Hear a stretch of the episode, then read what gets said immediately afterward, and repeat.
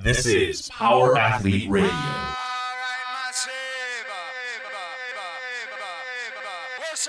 With your hosts, Denny K, Professor Booty, and the Luke Summers.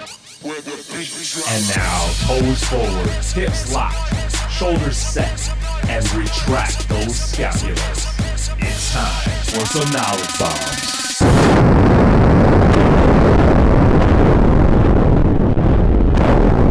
What's up, Power Athlete Nation? Welcome to episode 83 of Power Athlete Radio. I'm here with Your Steve. kids, my kids are here. Yeah. my, my kids are here. We got little Einsteins on. No, we're here with Luke, Cali, Tex, and Playtech. What's We're up? ready to rock and roll. Fresh I off. say I say ahoy because Luke has been rocking a captain's hat for the past like three days, And I believe inexplicably. Inexplicably, I believe it was uh, Alexander Graham Bell thought you should answer the telephone. Ahoy hoy. didn't That's he? the this is true. This is true. Now the captain's Flanders. hat is the captain's hat the one you're wearing in your recent pic on Instagram, Luke? All right, are, you're talking to me. You're gonna have to address me as captain for the rest of the show. Captain. Yes. Oh, Captain, my Captain. Hold on, let me stand up in my chair, Captain. my desk. A Uh, la there Kyle is. Hurley. It is the hat because I just went over. Uh, I guess the story behind it is we I went over to the printer to check in on them, make sure all of our new merch was getting printed out as to spec. I love that there's a story behind this because there's really not a story. So I'm it's over just there, and events. it's a bunch of you know a bunch of laborers. I'm cracking the whip, making sure everything's aligned. You Remember this, Callie? it's And, not uh, true. So these guys are like, man, these shirts are fucking awesome. They these are the that. nicest shirts. These are the coolest shirts that ever come out of this shop. Uh, can we get a couple shirts? How much do they cost? I'm like these shirts for thirty bucks. Can you afford that? And they said no. No, Mister. Yeah, it was a lot like that. And I'm like, well, I'll tell you what. See those hats over there? If if those hats just come my way and they have a Power Athlete logo on them, you might earn yourself a couple new shirts. And I walked away, shut the door behind me, lit up a cig, jumped in my IROC Z Camaro, and just peeled away. Peeled away. We we are officially two doors down from them. And then, and then he parked. Then, those Kelly. Anyways, look, Yeah, you're Long story longer. These guys showed up with the hats, and they're pretty badass. I got the captain's one. Yeah, Kelly got this one that looks like a, a, I- a monkey should wear. I got some janky red one. I can't even put it on my head because it looks so awful. I might even take a picture when you throw it up, but it's like you compare the two hats, and it's obvious that one person was supposed to be superior, and the other person was supposed to look like they work at In-N-Out. It reminds me of the hat from Seinfeld on the Mimbo episode. Like George is wearing that red hat, and then like tries to turn it around and looks like a, a doofus. That's what you look like. So, so speaking of uh, Power Athlete HQ, you got some renovations going on there? Yes, we're doing a little interior design. Uh, our guy Harry over in the UK, he's a all-star designer from soup to nuts. I mean, uh, in terms of marketing and putting together our apparel campaign, he he gave us some ideas on how we could polish the gym to make it a little more. He tells me how to get dressed in the morning. Yeah. He tells me what accessories go with what outfit. It's a fact. You know, his, how to how to improve the gym? I mean, the gym's freaking awesome. but here's the thing, Denny. It's just like We It think is. that because we're just I mean- a bunch of we're just a bunch of guys. But it's got to look good when Luke and Callie are not there. You know, you know. Yeah, Yeah. exactly. Because then you throw Tex in a video, and it's just like Tex and white walls, and everybody's yawning. So we need we need a little more pizzazz and pop to the gym, and and just a couple couple quick projects are going to help figure that out. We were just putting some some some of our branding and logos up on the wall, and I think it's going to look pretty badass. yeah. Any new equipment? I mean, you Uh, guys yeah. got the monolith there. You got the freaking rig, chains, Yeah, we do have some new fucking equipment. It's huge called dumbbells. there, we have new equipment. It's called John's Car Parts from random random vehicles that we had to hoist above the offices uh, yesterday. In our storage area, so we just show up, and then there'll be like random car parts there for like I don't know old vehicles that he's putting together, and and so we put it up for storage, and like I'm sure one of these days it's gonna be like, where's that s- little thing at the very bottom of this. Where's that steering gear? Yeah, I'm like, what Yeah. the fuck is this stuff? That and then a local gym by us, like a big global gym, shut down. And John knew the owner and was talking to one of the new owners, and he was able to snag this safety squat bar. Oh that yeah. looks like it was fucking handmade in 1970, and uh, it's got like it's not it is not a fancy safety squat bar. It is like, It's awesome. but it's it's just got character. You know what I mean? Like it's been Yeah. used. There's been some fucking strong dudes under that safety squat bar. And he's making every single person use it. Like I think the UPS guy stopped by. He's like, He's like, hey, you got it. Yeah, you gotta check out use this. this safety squat. Yeah. But other than that, no. Well, the other equipment. Let's not forget the best piece of equipment is I picked up an ab wheel from the Salvation Army. Oh, yeah. Nice. At wheel. I mean, you could you can go to Walmart and buy those for like five bucks, but I mean, No, we got 4.99. This was four ninety nine, so I saved myself. Ooh. Yeah. And then uh, in the works, though, Denny, in all seriousness, since you've been out here, I know Yes. that we have our eye on a pit shark. So a pit shark from Really? Westside, we're, we're, we really want to get a belt squat machine, uh, and just do some some loaded type of Yeah. loaded jumping, loaded uh, belt squats. See what we can do with it. See if we can we can change the training. And I guess selfishly, you know, we travel quite a bit, and if you have airplane back or airplane hips coming in Yeah. on Monday and squatting heavy with a bar on your back can be devastating. I've fucked myself up a couple times. Uh, so and John just likes new toys and new things to tinker with, and hopefully we get one of those pit sharks. That's What? awesome. Callie, Callie I don't know where we're gonna find it. I'm such I'm I'm like the typical female and like where are we gonna find the room? We have no room whatsoever for anything. Get rid of one of the treadmills. Did we not talk about the vertical storage? Yeah, vertical storage. Up So and down. So yeah, so here's here's our theory is we're going to use pallets. We're going to create pallets that are pulleyed like on a pulley system that are hoisted to the Sure. rafters that contain the things that we use. Maybe it's on a day-to-day basis, but Luke's job, Luke is going to prioritize. There'll be like three pulley systems. One is like your everyday stuff. Color coded. Yeah, we like put Chelsea up there, bring her down, pack a shirt uh, and then yeah, and then the other stuff like so so there's this there I mean there's there are plans in the works. I just uh We're gonna need a pretty sophisticated pulley system for a We're- pit shark though. yeah yeah. So All right. Anyhow, so that's the updates I guess that are meaningless. I guess we lost every listener. but uh, yeah, Yeah. but but we should talk about in that picture that you're referring to. I mean, let's note that we have officially brought back uh, Eat the Weak. Um, Mhm. it is it's not in its original form, but by popular demand, I mean like that is by far one of uh, the most popular. Uh, Most sought after, yeah. yeah, sure. most sought after shirts, and it's it is badass. Like some Yeah. sometimes I'm like, oh, these like this is ridiculous, or certain slogans are ridiculous. But I have to say that I I really like the shirt. It's it's pretty awesome. So if everybody gets a chance, check out the site. We know that Black Friday is fast approaching, And and that's the release date that's the release date for Nice. the, the, for the normies, for the normal people. the professional members. Our pro members get first uh, first picks on that though. As they should. Limited supply. Mhm. And There's then, two. And then you guys got your secret codes, so uh, don't worry. Our VIPs, which are even more important VIP. than our pro members, Pro VIP. very important pro members.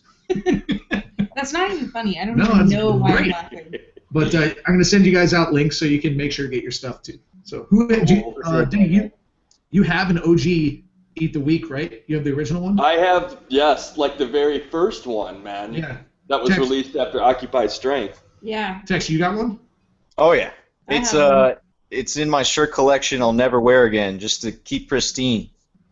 Oh And my God. My my bet is Playtech. When that shirt came out, you were on uh, Outlaw, weren't you? Yes. Oh no. So you don't got that one, huh? Oh. You're a dick. I'm just making an observation. Yeah, I was hurting myself on that stupid program. It's okay. It's not your fault. I'm back now. With the, That's you back sound when like it. um. Anyways, yeah. So think, keep your eyes peeled on that, and then a couple, like a lot of other good stuff too. Uh, we got four other designs popping out. But So Hey, another that's- thing, um, another thing I keep seeing on the social media is the 22 Jack Street thing. Oh, yeah, Is that uh, like a secret elite competition that's going on amongst It's power neither. athlete coaches, or Yeah, so it's eyes only. It's neither secret nor elite. It's all of those. uh,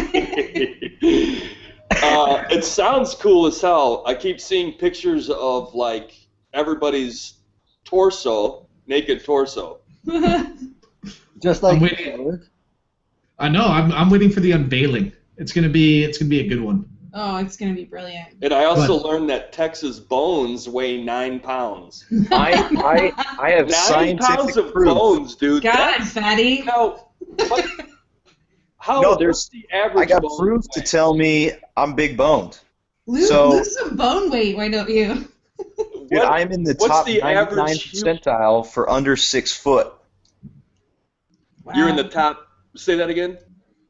For under six feet, if you're over six feet, nine pounds is pretty normal, but I'm kind of, I guess, somewhat under six foot.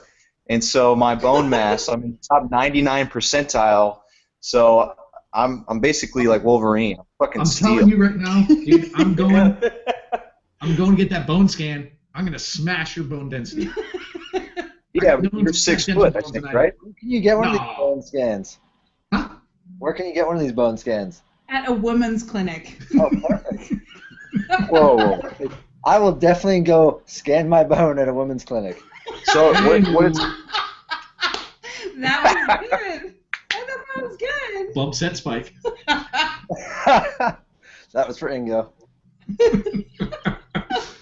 Spike. so spike. this is uh, it's called a DEXA scan, D E X A. Yeah, okay. And um, my just a friend of mine that I'd known for a few years, she just didn't see one in the Mid Atlantic area, so she saw it as a business opportunity. Uh, so one of these machines is like 150 grand, and uh, I, you got to do some research, but it's a DEXA D E X A scan, and it's muscle mass, it's bones, and then what the cool thing is, you can say like. Uh, in my left leg, I have one pound less muscle than my right. So you can see, like, if there's an imbalance specific to legs, arms, trunk, everything. It's really cool. And you see if your spine's misaligned, if the vertebrae out. So with that kind of um, bilateral asymmetry, would that change your training? Well, I mean, uh, I mean, her biggest clients right now are uh, figure models, and they have to, you know, have to be uh, just symmetrical because that's part of like the scoring system. right. Um, but in terms of somebody just training hard, if um, I mean, you know, CrossFit or powerlifting, something like that, if you got one side that's overpowering the other one, eventually that could lead to an injury. Don't isn't there an element did you ask her is there an element of that that's actually normal though? Like people with the dominant side, it's it's normal to have say one pound or like some sort of you know percentage like larger growth on the other side. I mean, does does that make sense? Yes, it does. Uh, natural bilateral asymmetries, that's part of nature. Yeah, just because we are right-handed, but turn, if you're a tennis player, a baseball player, your sport is asymmetrical. But if you look at that from a strength and conditioning coach's perspective, you're you're looking for symmetry. If there's an imbalance in that dead bug between the left and the right hip, you're going to attack what the limit, the weak hit. Yeah, but So- here's what I'm saying. If you are a pitcher or you're a quarterback or something like that, you're going to have more musculature on your throwing arm, right? Like that's the 100%. idea. So I mean to add so what's the, what's the idea then to to create the same musculature on the opposite side? Or I mean like what The, difference uh, is- Isn't that addressing like a limiting factor though? Potentially. maybe if it's limiting yes, you it's a limiting factor, but if it's not, how do you know? But Yeah. it's it's let's let's uh, we can use baseball as an example. Say you're a right-handed batter, and you basically you spent 20 years of your life just only batting right-handed. Your left hip is going to be a lot more tighter because it doesn't get a lot of opportunity to rotate. So then you carry that tight hip over to you got to sprint in a straight line to get to first base or second base, or if you're an outfielder, you got to sprint. They're going to Yeah, be but- inability to run in a straight line. So Yeah, maybe you're it may not affect their batting, but it affects them in another aspect of the sport. But now you're talking about now you're talking about tightness versus the uh I don't know the the mass. Asymmetry and math. But Yeah. But but they might be correlated. Yeah, I mean, I'm not saying they're not. There, it does, nothing's in a vacuum there, but I just think it's like an interesting thing because I, uh, because ultimately, like you know, we'll talk about specialization later, but I mean, specialization certainly requires an an element of asymmetry depending on the position or skill required. Well, what about like uh, take the professional arm wrestlers, right? I mean, obviously they're going to have that one strong, dominant arm. Uh, Y- what's their definitely. other arm doing? I mean, I I, The I other don't know if arm's I would. holding on to some sort of, you know, and over the top it was like a handle. You know what I mean? Or The documentary over the top. I think that that is not a field sport situation. it's not a field it's sport. But I guess I'm trying to say like, if you would want to, you would want strength in both arms, right? Because your your opposite arm is almost acting like the uh, like the antagonist. Well, yeah, and if you're gonna go So sleeveless, if you're not just skinny gonna. and weak, and you got this gigantic right hand or Wait, arm, Going around looking like a fiddler crab. right? I mean, that's you would want the symmetry there for that sport if you want to call arm wrestling a sport. How about the sport of getting babes? You're not gonna have one giant arm and No. one little weak one. People. Dep- no, you, you depends what the girl's into. You keep the best of both worlds. Nobody wants a freak. Uh, easy. I'm told. I don't know. All right, what about a kicker? You want if you want to go field sport? I mean, the kicker's only going to constantly kick with their good leg, right? That's so what I'm should saying. the other leg be? What should the other leg be like? You got to plant Danny, off of it. Denny, girls don't look at legs. It doesn't matter. A roller skate. The other leg is on a roller skate. Girls skate. don't look at legs. I'm just kidding. I'm Not just, unless you present them, Denny. So, so anecdotal, little way to present your legs, like bear, uh, just super high shorts, seventies. Present your legs, please. Tearaways. Uh, yeah, coincidentally, today was calf day. John wore long pants. just saying. Just saying. Um, but going down to the kicker, one of our coaches at Balboa, uh, Chris Sprague, was an NFL hopeful and punted in a lot of NFL combines and punted at Duke. Uh, got a full ride there, and to this day, um, that over dominance has been an issue. Granted, he's just really he's training. He does some CrossFit type stuff, uh, some local fitness throwdowns, but he has battled that imbalance. So that imbalance will develop as a result of the specialization. Is it necessary? I don't know if it's necessary, Necessary. but it may just be unavoidable because of the amount of reps that you have to either pitch or kick. Sure. But you want to make an omelet, you're gonna have to break some eggs. No, no, no, no. So I don't agree with that philosophy. Okay, John man. So no, no, no. But we had Angie on on the last the last podcast, and we we kind of uh, I guess hinted Yeah. on this and what her approach to her volleyball team. So they go their practice. They are swinging that right arm. They're serving. They're getting rep on rep. Let's just say 200 freaking serves a practice. When she approaches them in the weight room, it's all right. We've established your right arm. You got some work in. Let's try to throw with your left arm. Let's try to keep that balance. So you're still responsible on making that right arm, that right leg, whatever it is, as powerful and specific to the sport as possible. But you also need to address the opposite leg, and symmetry needs to be the approach and the goal in the weight room. I think I think I agree with you up until a point, but also I mean you you have to emphasize the, the side that's working, the side that's doing the skill specific type job. And But I think I, I agree that you do want to you want to try to create that balance. That is always the goal. I agree with that. But what I'm saying is I think that when you get to a certain level and you have a certain number of reps and a cert, on a certain side, it is inevitable.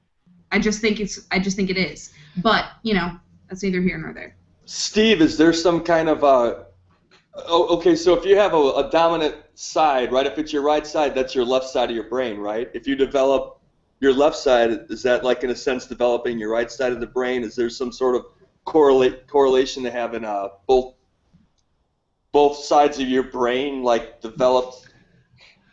an ambi-turner, we call that being an ambi-turner in uh, the modeling world. You can turn left and Probably right. advisable to have both sides of your brain developing. Just saying.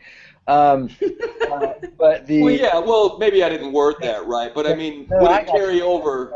the dexterity, whether you're left-handed or right-handed, or left dominant, right dominant, doesn't necessarily make you quote unquote left brained or right brained, but it will attune to the left or right motor cortex. So I kind of agree with um, with Tex that in the weight room, the symmetry should be good for nothing uh, more than symmetry for protection of injury, but also for neuromuscular firing and, and uh, in, um, uh, interaction. Then on the field, you would have to train, you would want to train the dominant movement because that's the field sport. That's, I think, the difference between training in, in the sport and then training in the weight room.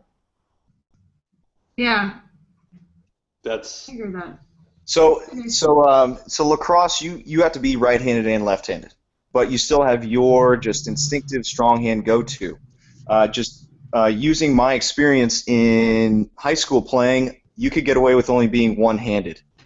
So in college, you have to develop both hands, and so not having a, a good high school coach, my right hand is terrible. That's my dominant hand, and then actually having coached left, my left-handed is better in terms of shooting, in terms of catching, in terms of doing anything, and it's more relaxed and fluid.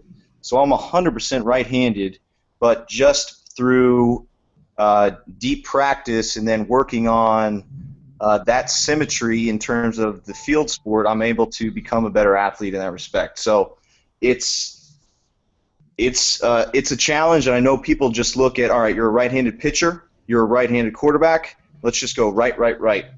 But from a strength and conditioning perspective, you need to identify it's not only the right hand, it's not only the big numbers and the power, it's what's going to prevent you from playing. So if that quarterback's weak left shoulder, once he has to sprint, he needs to have that equal counterbalance between his arms and his legs. Otherwise, he will lose a split second. He'll lose an instant that could win a game. That I think sounds the- dead on. Yeah, I think the point is well made. I think I think uh, I think everyone would agree that I'm right and that you put Well, up a good certainly- argument. Just kidding. That was good. It's certainly, I mean, it goes right into the article that you uh, released recently, Callie, when you were talking about uh, specializing.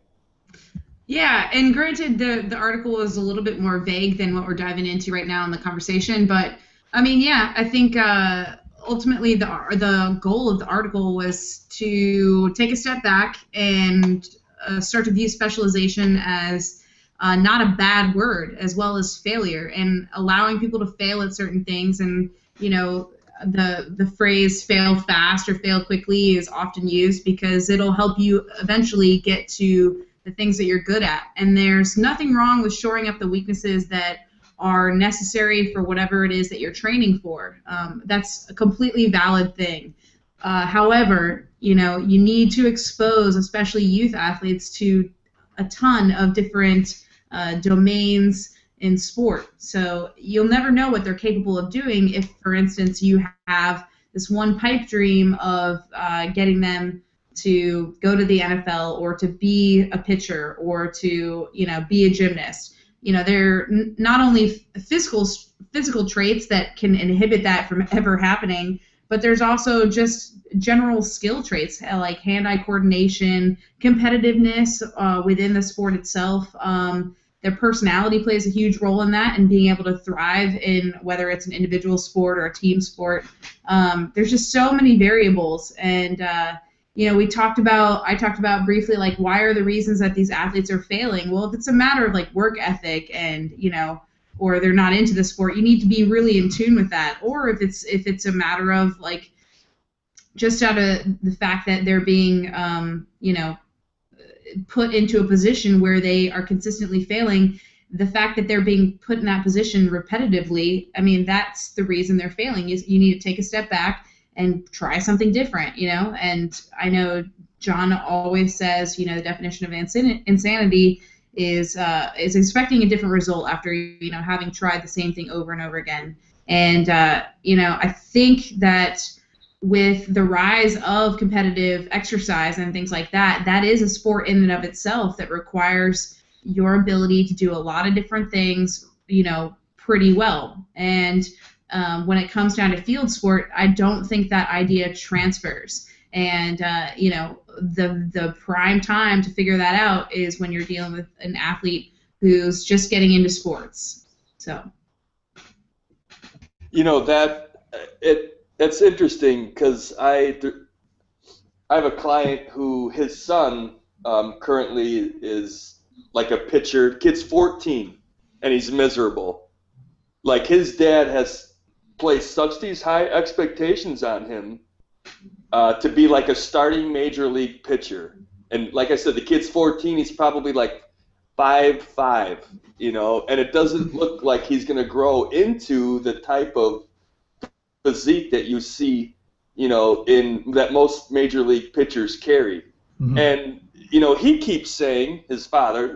Well, they told Barry Sanders he was too little, or or Drew Brees was too short to be a quarterback, and it's like I can understand like the naysayer comment, you know, like you want to prove them wrong, but there comes there's a point to where if your child's just flat out unhappy and miserable in his sport, which yeah. I would say he is, just by his by talking to him, like you know, sometimes I'll coach like our kids classes, and I'll talk to him afterwards, and he's constantly looking down. You know, like I haven't seen him smile ever, and it's like you know, in your article, you're like, well, shit, get these, get him to play a different sport. You know, maybe, you know, his, he has skills like I've seen him lift some decent weight and sprint pretty good. So maybe if he p- tried a different sport and take some of that pressure off of him, yeah, he, his, he'd have better mental health, and yeah. maybe that, you know maybe he would actually enjoy his baseball career. But right now, it's strictly nothing but baseball. And his dad won't fucking let up on that. And here's another really taboo thing that I'm going to say, and it's completely kind of tangent, but maybe that kid, his his uh, best use of his life skills are not in sports. And that's not to say you shouldn't continue to keep him in something that's going to be engaging and physical. Um, you know, and there are God, there are tons of sports that you know. He's 14 years old. I mean, shit, maybe he's better wrestling or fucking fencing. Who knows, right? But uh, the the thing is, you know, you also kind of think of it in more of like a global view too. That maybe the kid just if he's that miserable, that's that's a dicey situation. Maybe he is better suited to compete in other other things. You know, maybe he's got better use of his just life talent and skill. So it's just to take it one step further, I guess. And, yeah. and building off that, Kelly made a great point in the article. That kid is only going to know basically that insanity approach of bang your head against the wall. No matter how hard you suck, just you only have one opportunity or one chance. So go, go, go. So he may find some major in college he doesn't, his father forced on him and he does he's not good at, or some job he's just going to be miserable for the rest of his life. So it, it may be baseball now, but his dad is putting him in a, a position to just suffer forever. Exactly. So if you yeah, I mean, what's then, the kid's self-esteem when he doesn't make the, the, the majors other minors? What's he going to have to fall back on? Yeah, it's just a shitty situation all yeah. around, and uh, you know the. But the point, the long and short of it, is basically you can't be afraid of failure. Failure is a, is a really good thing, but you have to be attuned to it, and you have to you have to make some diagnoses based on the failure. I mean, you have to be a, a thinking individual. You can't just, you know, you can't just say, okay, well, this failure was because this, you know, that maybe not enough work was going into it. Well, maybe the kid needs to eat more. Could be all these variables, but really, I mean, shit, if you're his dad or you're a mom or a coach, I mean, you should be able to recognize patterns within a child. And if it's not working out and behaviorally you see some you know abnormalities then i think that's so obvious. Like just get them into some, whatever they want to do. Uh, um, this isn't communist russia you know? We've talked about that idea in other podcasts as well or or maybe just in our own individual conversations about just encouraging kids to play all sports yeah. know? from from little kids to to the 14 year olds just just learn you know have fun and, and learn all the different, you know. Yeah, and then when you find out what they're good at, like if it's baseball, you just take their hands to a bat and you say, if you ever like swing, this, yeah. swing away. this you, you're getting yeah, mommy and daddy want a, a new in-ground pool. I think it goes both ways though, in the sense that I mean I, I grew up with kids whose parents thought they should be three sports three sport athletes because that was celebrated. They didn't like the other sports, and then playing that other sport ultimately inhibited their specialty sport, Sure, which may have been baseball or basketball. totally. Exposure is one thing, but then overexposure is something So- else. Especially when they get to, uh, you know, an older age where one, like you said, where they're really at a pr- primed to develop the skills, Mhm. and it's not just about body awareness, but they can really develop the skills in a competitive way with other athletes of the same age. And yeah, I mean, you, but by that by that time too, the the kid is able to generally able to communicate to their parents like, okay, you know, You'd think, but I mean, look at a lot of the kids that we coach and some of the political bullshit that's true. that we we witness and are it's fucking thrown in the middle of. That's true. But uh, it's yeah, it's I just let those kids do whatever they want. I say, I'm going to be outside smoking a cigarette. Come and get me in 45 minutes. if anyone starts bleeding. I put one kid in charge, and I say, don't don't find me unless you're bleeding or there's a fire. You know what I was? Um, I That's was how I'm going to raise children. Come and get me when there's a fire. I was just thinking about. Um, I remember watching a thing. You like the Chinese, you know, the gymnasts or the weightlifters, and I mean, those kids are plucked out at youth, and Yeah. they're forced to do one thing. Yeah, they are. You know, But they're really good. they're like Yeah, the they're Spartans, right? Well, if and he was they- sickly or weakly, he would been discarded. yeah. Danny, Danny, but I think that they're not. I think they're um, in the in the Chinese and the Russians. I think they're identified as having a talent and then driven towards that, Yeah. right? So At that young, though. Yeah, there is a weeding out process. Yeah. maybe like bones and like proportions and shit like that, and then Yeah. by things they'd be good at, which which may may happen by default anyway. Yeah. With And and. I mean, and they're and they're they're very specialized in what they do, but you know, like Nothing wrong with communism if it creates gold medals. Have you ever read uh, what's the That's gonna be the quote for this one. the Communist Manifesto? I have not. Uh, I mean, in theory, it, it's it works. Do we have anything better to talk about than fucking how good McCarthyism. Right, is? let's talk about Come on. D-ball. Oh, Tex. That's Tex's um, delicate segue to his own article. Yeah, let's talk about footwork. Well, we can transition failure and uh, specializing and non-specializing to footwork. Do it. I How, dare you. but how would you do that How would you do I think that? you just did it. Under this communist regime? It sounds even more ridiculous if you if you saw Luke saying it with this fucking captain's hat on. Please call me captain. It, the captain's hat Phillips. forwards or backwards.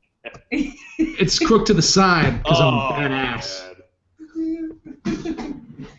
Uh, you look like awesome. Ashton Kutcher. Oh, thanks. You just got pumped. But anyway, so the uh, the usual approach, anyway, that I've witnessed to footwork is essentially, hey, speed ladder it. And whether it's football, lacrosse, even baseball, it's just your footwork in training equals speed ladder. And I, I just call bullshit on it. And so where footwork can become like uh, good in general for everybody is if you break it down into the planes of motion. So if uh, and um, axis of rotation. So if you set up in your athletic position, lunge, and then practice like those Pele's, those high knees, the step up position, and you get really good at challenging athletic position with quick feet. If you get really good at challenging your lunge position with quick feet, those carry over to Olympic lifting, it carries over to football, and then the, the high knees especially carry over to those field sports. And no doubt those high knees, the Pele's, they are harder than I make them look. So check out that uh, check out that video, and they can definitely create that awareness and then the kind of fluidness in movement and stress that Olympic lifters need. Okay, so why are you mad at the ladder? Uh, where's the skill transfer? In that tiny little box where your feet are so close together. Oh, okay. So, okay, in terms of getting into the athletic position. Correct. But- so Okay. I- I, I think, I, yeah. So you would, but would you ever see a case for using the ladder? I mean, it's that's a pretty bold statement, and I'm just devil's advocate here because it's uh, been used, obviously, since the beginning of time, when Jesus With First- speed ladder. was. he made his disciples run through the agility ladder. yes, as part of the uh, Apostle Combine. All right, Ickey shuffle. Down the back. Eyes closed. So we were just went from the Apostles' Combine. We're all going to hell. This is awesome. I heard that's when they. No. Yeah, careful, careful. uh, so anyway, go ahead, Tex. So, I mean, what's the goal of our whole breakdown in CrossFit football? What's the goal of our whole purpose in our training? It goes back to athletic position. And any time with a quick feet ladder, if you want to approach it with an, an athletic position, I say go for it. But I'm just saying, nine times out of ten, the coach is just going to throw it down on the floor, uh, make it long as possible, and say, hey, kids, don't fuck this up. There's not going to be a purpose of skill transfer or a harshness towards it. I'll tell you, I've seen a, a quick feet ladder used for hands. You get down in push up position, and basically your arms got to do all the work. Mhm. That's, that's a pretty good one. yeah. So you're saying uh, you can use a ladder, but there's a better way, like making a wider ladder, right? Uh, Or- yeah, making a wider ladder, or why even do it? Uh, if you notice in um, one of the videos, I just had two lines that are painted on the ground. and I Mhm. used Yeah, I saw that. So you can just use that ladder to say, all right, your left foot's going to stay in the ladder, or your athletic position is going to be on the left side, on the outside of the ladder. I want you to quick feet, right foot in there, but maintain the position of your left. I like that Something like concept that. a lot because people have a lot of drills for ladders. There's a lot of, I mean, I think, uh, I think there is something to be said with teaching coordination and um, agility. But like you, like you said, there's just a better way. You have a better way to do it, and uh, I think to wean people into um, new methods, you know, like using that wider ladder is going to be something familiar yet, like you know, uh, digestible for them. Yeah, but uh, I mean, it's just like a lot of the things people misconstrue the purpose of a speed ladder or any of those crazy drills that are out there, and then it just gains momentum. And by the time it goes down to the high school level or middle school, where kind of teachers teachers are using it as coaches, they don't understand the implications that they're, you know, taking away from these kids the true purpose of this thing. Yeah. And then four years down the road, that kid, his footwork sucks, and it just goes into just a, a vicious, frustrated cycle. Yeah. You know, I I do take pleasure in watching like some of the new people come in, and when we put them on the agility ladder, they just kind of like Suck. See, yeah, flat out suck. Kind of like how Freddie talked about when he put some of the cops on the agility ladder, and they just they just don't get it. Yeah. So I think that I agree with Callie when she says that that's that's a good purpose for that agility ladder. But I wonder if if it teaches too much like balls of the feet because the majority of the drills that we're doing or that at least I'm having them do is, I- is some I sort of it- like on the balls of the feet all the time. You know, but yeah, then- think it, it, it teaches too much of the little pitter patter feet. Pitter patter, pitter patter. Right. When I watched like at our Bonnie and Clyde thing, we did a shuttle, and and it wasn't just our members; it was a lot of the other gyms members too in the local area. When they had to turn and plant that driving leg to change direction, they were they were plant they weren't planting like a heel strike into the ground. It was like ball of the foot, or their knee was twisted.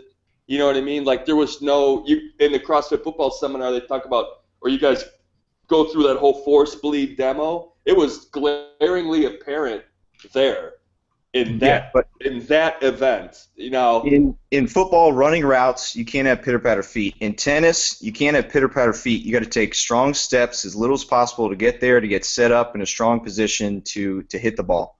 Same with shooting in basketball. Same with shooting in lacrosse. So it needs to. If you use the agility ladder, just think of it as footwork. Footwork needs to be uh, applied with a purpose, and going and using the athletic position, using lunge, and using the step up is the best ap- approach to training any athlete, any level, for footwork. I always thought of that as like pelvis movement. You know, the step ups, the lunging, and the squatting. That that's how we define it as the action of the pelvis. But I mean, if you're if you get in pitter patter foot on a lunging, you get that wetting step. Yeah, You're not which I see. for the skill transfer of a offensive lineman who goes from his starting position into a lunge step and then a second hard lunge step, he's got to block. So those are two lunges in a row. Imagine a lineman taking a wedding step on the field. That's that pitter patter, wasted footwork, and that's going to get his ass beat and on the bench. Definitive steps. That's what I tell people at seminars. I know exactly what you're saying when you talk about pitter patter feet. Definitive, definitive, definitive strikes into the ground. Um, I like to say deliberate. deliberate. It's more definitive. Whatever. I've heard Luke say pussyfoot, so hey, Tex, I said that in confidence. That is offensive to me. Why? Hey, do you- Do you think there's some sort of like like human default movement pattern that that everything wants to be on the balls of the feet? Because here's why I ask that. Like one of the one of the big things that irritates me with just like some of the members that I coach when we do something like a push press or uh, a jerk, there there is no dipping and driving through your heels into the ground. They'll they want to dip and drive on the balls of their feet. Well, that that's You know, do you think? What's your opinion on that? Is it just I mean, don't know, confuse being on the balls of your feet. Like we we want dorsiflexion, but when people push off the ground, I mean, you're still there's gonna be you're gonna be on the balls of your feet to create force on the ground. pushing pushing off the ground? But what about like driving into the ground? Well, Like that's that's essentially what I'm saying. Like when you're whether you're changing direction or you're taking off or you're accelerating. Um, I think a jerk is a unique position. I think you would put that maybe into a slightly different category because that's entirely vertical, right? As opposed to vertical and horizontal. Um, but uh, I I don't know. I'm curious as to uh, if Steve can can kind of uh, give us some reference to evolutionarily why we might be More prone to be on yeah on the balls of our feet.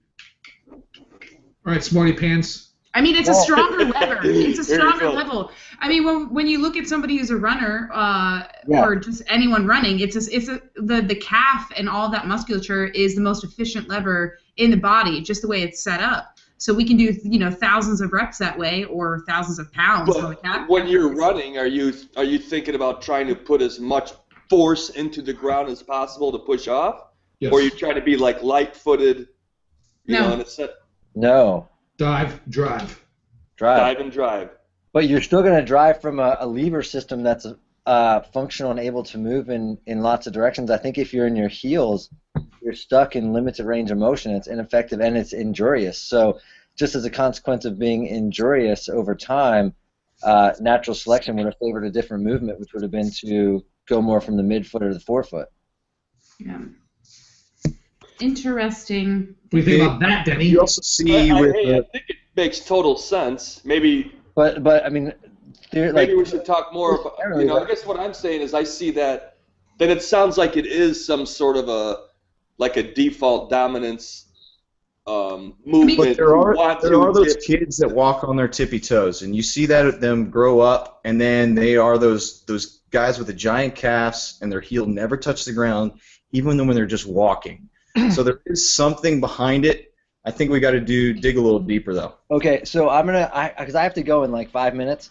Yeah, I got to go right now, guys. I'm gonna jump off. Can't wait to listen to the rest. So um, the toe walking is actually uh, a product of uh, uh, lack of coordination between the the thalamic cortico cerebellum circuit, and it's associated with the onset of attention deficit hyperactivity disorder because the motor system is functioning uh, inefficiently, and the frontal lobe, i the frontal lobe of the brain, is um, is a motor unit. Actually, it's just a giant motor system, but it also happens to be used for attention. So if you're drawing all of that inefficient energy for using a motor system that's ineffective, and I think what uh, Tex was talking about is like the you see them like kind of shuffle on their toes. They don't look like they're walking naturally. Um, that's a predictor of ADD because uh, dopaminergic motor neurons not firing efficiently through the um, limbic, uh, sorry, the thalamic corticocerebellar unit for movement.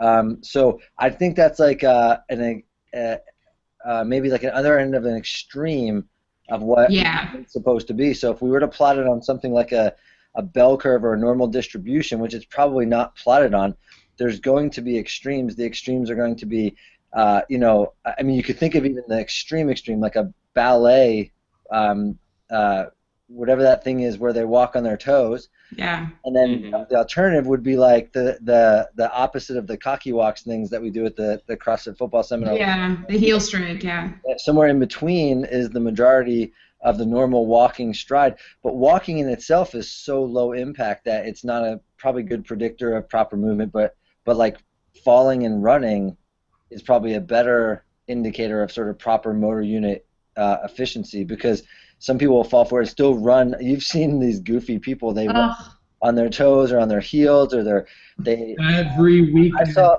I saw a girl walking down the hall the other day at the campus, and she was walking. She was uh, there was no impact walking. Every single step, she knocked her knees, and I, I and she had the drop in her ankle, her knees knocked, her toe. She was walking like a duck or a penguin or whatever it's called. Right. A, wounded animal is what I call God, them. I, I, I had either the inclination to put her out of her misery. Um, the stronger of the two inclinations.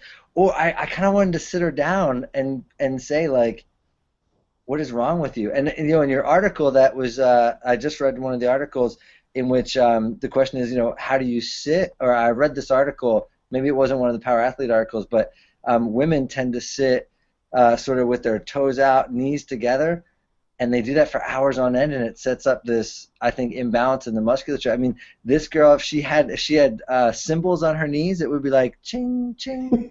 My gosh. And like I was, I was. I was flabbergasted by by noticing this. So I think natural movement patterns have. Um, when we talk, we use the term natural. Uh, from like a evolutionary biological perspective, there there are two uses of the term. One is it's natural because it's here. It's been selected by natural selection. It's part of the organism's natural history. And then the other is natural and efficient or productive, which is what I think we talk about in sports and conditioning, which is, um, you know, that person walking down, knocking her knees or on his toes, and it's, it's typically young boys who walk on their toes. Um, that's still a natural movement. They're walking, but it's certainly inefficient and it probably doesn't translate to awesome athletic performance on the field. Mhm. Yeah.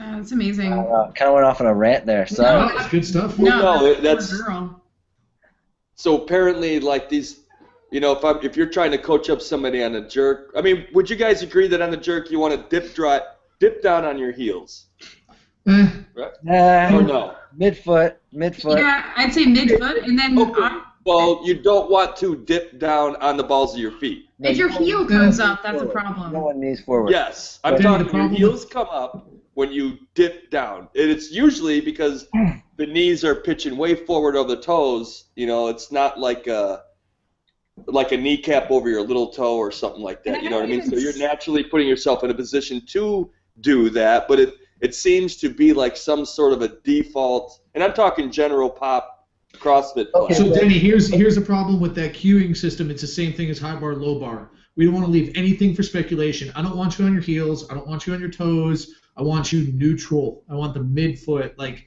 don't go forward. Don't say backwards. Because how how back how far back are my heels? Like this? You know, how far are my toes? Like this? If I Right. somebody who's, you, I mean, you have to look at the whole kinetic chain in the sense that just because someone's heel is off the ground, I mean, that's no bueno. But let's say their heel's not off the ground, they could still be too far forward. Right. yes. So you can't just look Okay. under a microscope like that. I mean, we're going to have to look at the whole movement pattern as as a system, a kinetic linkage. Does it flow? Is it natural in the sense of efficiency? Uh, to to dogpile on what Steve was saying. So I guess before we get down the rabbit hole. Actually, actually, Luke, can I just say one more thing, and then I got really gotta go to class. Denny, the other thing is, you say it's a an, a tendency of the general population. I wonder if that's actually a motoric-based tendency or a mobility-driven tendency. The fact that they're desk jockeys has them tight. Because I've seen plenty of athletes who I try to get to squat, and it's like they want to just sit down on top of their toes and have their heels touch their ass. Like their idea of ass to ankles is let me pick my ankles up off the ground and sit on my heels while I'm on my toes. So I wonder if that's part of the problem too, is that they have mobility or movement issues. Sure. Yeah. and we try to address that in a mobility class. I mean, have you ever seen anybody I squat got, I down got, and I got to like, duck out for class. I'll talk. I'll uh, listen to the rest. Okay, bye. Bye. see ya? Have you guys ever seen somebody squat and like their their uh, foot inverses or everses, like it it goes to the outside or to the inside? Sure. Yeah, so Dan, right. I I mean, got- we have to. I have to let you give you a heads up on something that you might not know about Callie, myself, Tex, and John. We've seen everything. Everything. I know. So if you can dream it, we've seen it, and you know what's even better? we fixed it. So uh, yeah, that I mean, all sorts of Yeah. foot instability, ankle instability. That can be upstream, downstream. Um, you know, we- we have some simple drills that we talk about. A four-way hip board, if you're one of those people, is going to help strengthen that. For the most part, it's learning how to just spread the world. Uh, and even that can go into excess as well. So that this whole concept of overcooking, overcueing. I mean, we've seen a lot of that. That structural How did we get here? failure, I guess, in the in the squat movement. So Yeah. How did we get And here? you know what I mean? The approach we're trying to take. I mean, you can't. You can only verbally fucking say shit so much. I mean, we're trying to address that in like mobility classes, and I'm Mhm. working with a girl who who kind of runs that class and be like, hey, here's what I see. This communication with the trainers. I mean, it. You know, if you're just gonna constantly sit there and say spread the floor, spread the floor, you know, it's and they're not doing it. What are you gonna fucking do? You know, I mean, you got to keep them safe. Yeah, I mean, you that's what the thing them with general pop. and- They're there to and I- get fit. Yeah, and identify some of what their you know limiting factors are, glaring weaknesses. Oh. He's got mute. So I think that that's the time when we know that the kids are up from the nap, mhm, potentially. we're approaching the end. Uh, so what else do we want to hit up before we got out of here, Kelly? Um, I don't know. Remember that time? Remember I remember when. uh, we were like on Twitter and Instagram and stuff, and then we hit the rock up and he talked back to us. Remember Oh my god. I was the first person to notice that that? too. Yeah. Well, yeah, because you were here stateside where internet's free and rampant. Yeah. Tex and I were slumming it in the trenches in Argentina. I hope no Argentinians are listening to this right now. Well, they know it was amazing because we were out eating amazing Argentinian steak, drinking amazing Argentinian. Yeah, if any anybody who's listening to this hasn't noticed uh, or has been living under a rock, If you smell, oh my god, he's back. And Uh, is that the Rock? Oh my gosh, he sounds just like him.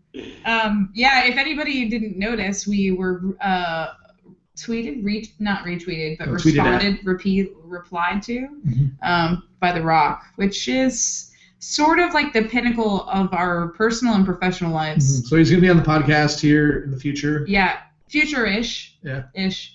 Um, maybe. And we're kind of dating-ish. Yeah, So, that's what we do now. so I let's think uh, that's let's it. yeah, let's wrap it up because I do I have a call in like. yeah. You're so busy and important, I am. Captain. Thank you. Captain Phillips. Thank you. Thank All you. right. Well, uh, yeah, everybody stay tuned because uh, when this bad boy comes out, it'll be just around post Thanksgiving. Yep. And if you're listening to this on Friday, on the release, there is a Black Friday special at shop.com. So much cool stuff. shop.powerathletehq.com. That's right. Get uh, Power Athlete swag for for the lifter in your life for Christmas. Excellent. All right, guys. All right. Thanks a lot, Denny. Yep. We'll talk to you next Okay. week. All right. Bye. Bye. Bye.